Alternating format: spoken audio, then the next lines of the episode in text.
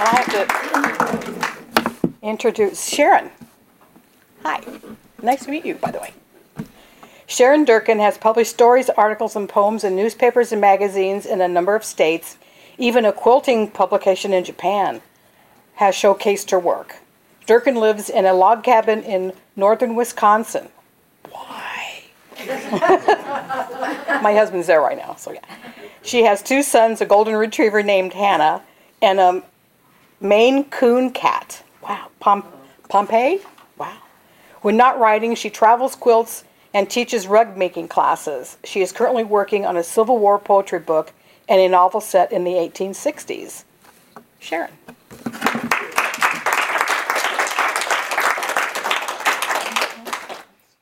Yeah, Wisconsin is where I have, you know, my summer home. And where my license plates say Wisconsin. I'm a Minnesotan in my heart. I, I grew up in Minnesota. I root for the Vikings. I wear all purple when the Vikings play. Oh, anyway. Um, the name of the book is Hero's Welcome. Um, it's been suggested I might want to change the name at some point and market it a little differently. But oh well. And right now, this is it. And this is the first attempt at publishing a book. And that it's not very big, doesn't take long to read, but it is packed with all sorts of secrets and excitement and interesting twists. Okay. Um, the first thing that I recall writing was called Pebble, and I was in grade school. And it was about a little rock that got washed up on shore, and a little girl came, picked it up, took it home, and put it on her windowsill. For some reason, that made an impact. I remember that. I don't remember a lot of the other things I've written, but I remembered Pebble. Who knows?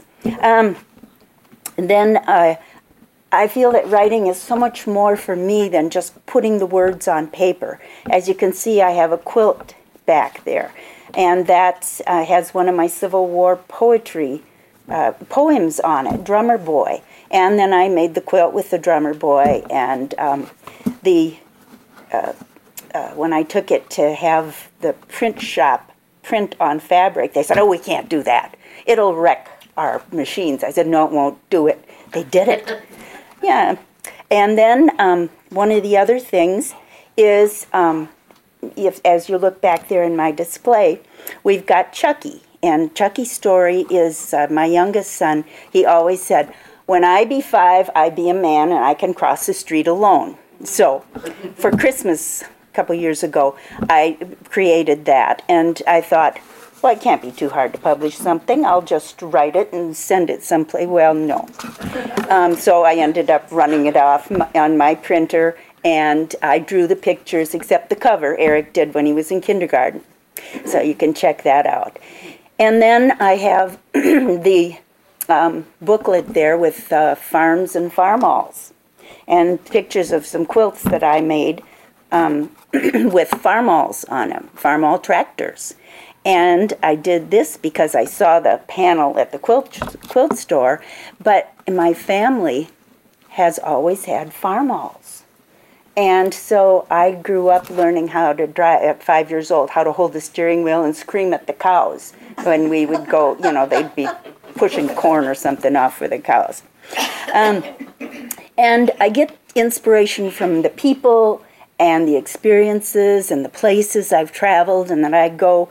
And um, the other day, um, my friend Mish had her guitar at my house, and my friend Dave came over with his guitar, and they were jamming.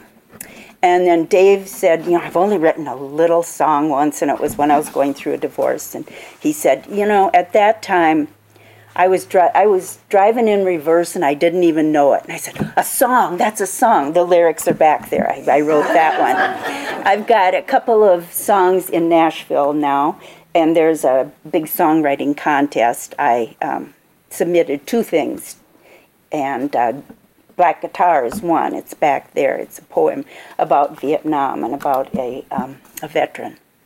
So, um, but Hero's idea came from, you know, people characters. Uh, you pick up little bits and things, and then imagination. I grew up. I was raised as an only child, and out on the farm, and so I used a lot of imagination. I played paper dolls, and you know, talked to my dog and my cats and all, and and um, then when the idea for Hero's Welcome came, it came as a movie. I could see every scene. I could see the people. I could see the trees. I could hear what was going on. And I thought, well, this is a movie. I better write that. So I thought, I'll write a screenplay. Little did I know, you know, you've got to have every doorknob turning and phone ringing. And well, that took me about two hours to figure that one out. I can't do this. So it became uh, Hero's Welcome, which is about secrets.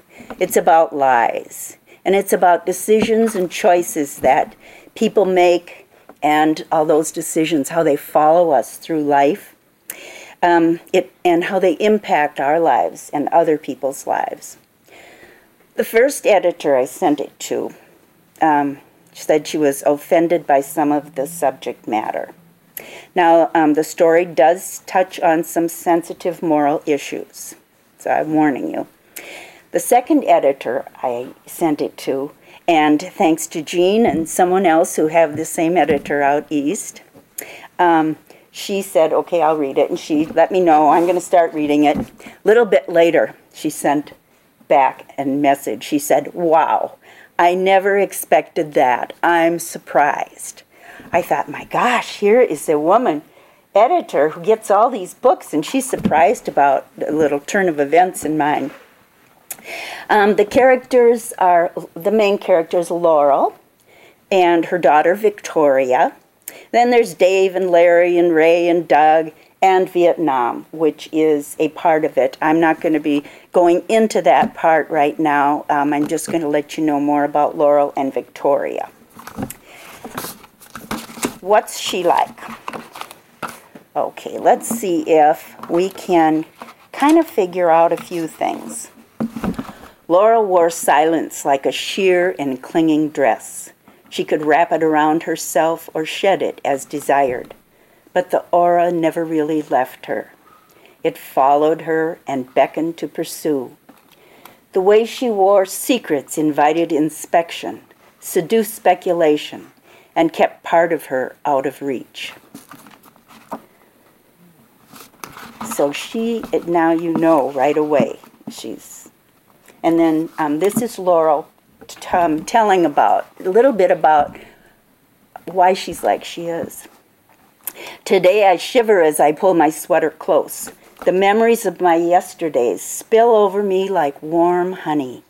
Already I'd walked over Possum Creek Bridge and was starting up the hill. I wonder why these memories are so vivid after all of these years. Then I wonder why it surprises me. Um, when Laurel was a um, impressionable teenager, she lost her parents. She was an only child, and her parents uh, had were with a band, and they traveled all the time. So they put, sent her to boarding school. And when she'd come home on vacation, if her parents were there, there was always a housekeeper. So she really had a lonely existence, except for being at school. Um, and what are some of the secrets of her adult life? Moonlight filtered through the lace curtains and came to rest on his bare feet. He stood for an eternity in that spot. The rest of him was in shadows. I studied those feet, remembering taking each toe into my mouth, sucking, nibbling, licking until he screamed stop and we rolled in giggles. A strange memory at a time like this. Laurel, the sound of his voice was heavy.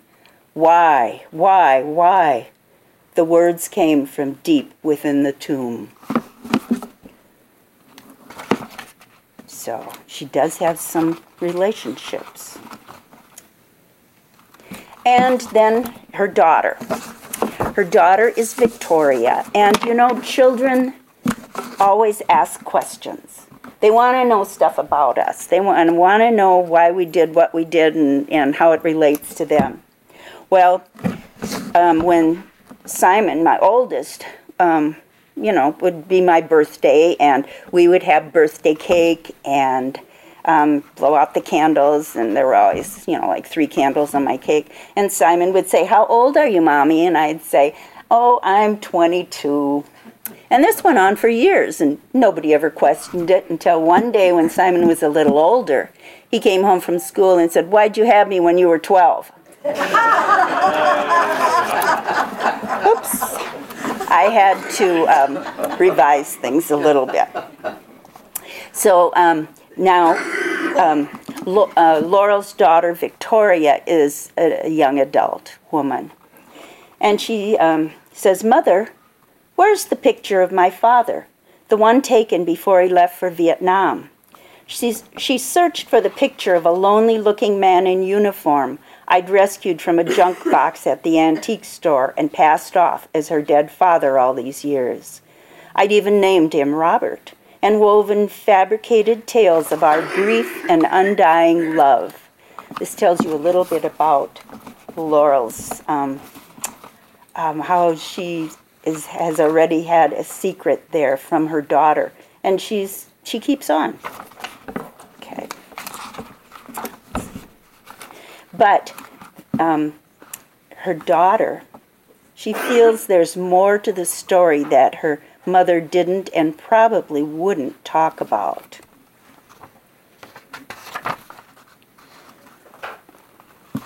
But she's, um, but the daughter, Victoria, uh, looks back at her childhood, which was in a boarding school, and she wondered about the, her childhood and why her mother sent her away. She's never had an answer to that.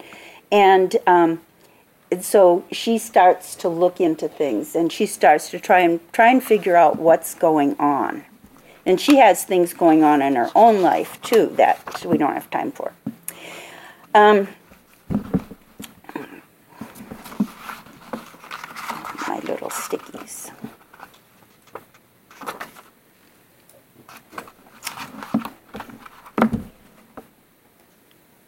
Okay. Send away picture 31. All right. The stickies kind of come off once in a while, you know.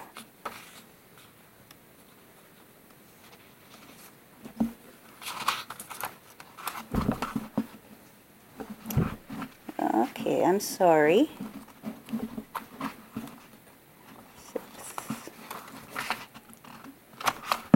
All right, we'll go on to this. Well, anyway, she, um, Victoria, becomes suspicious that something wasn't right about her background, her mother's background. And so she goes to the school where her mother went to school. And she um, goes in and starts asking questions. And she finds out a little bit. And then she goes on and, and uh, finds uh, some other people to talk to in another town. And um, so she knows something is amiss with her background and her mother's background, and that all, her mother spent her whole life lying to her. Victoria phoned Laurel and said, Mother, I'm coming home to talk to you. I need answers. And Laurel says, her breath caught and the silence spread. Of course, darling, come home. I whispered. I hung up. My fear of what Victoria had learned about the past loomed before me. I had tried so hard over the years to cover my past so it wouldn't interfere with her life, and in doing so had delivered her into confusion and pain. I stared in horror at the truth now looming before me. I grabbed the photo of the stranger soldier I'd passed off as her father all those years. Victoria, he, here is your father. My angry daughter grabbed the photo from my hand, and in the scuffle it fell and the glass broke. Shattered pieces of glass lay covering a second photo I'd wedged behind the soldier picture.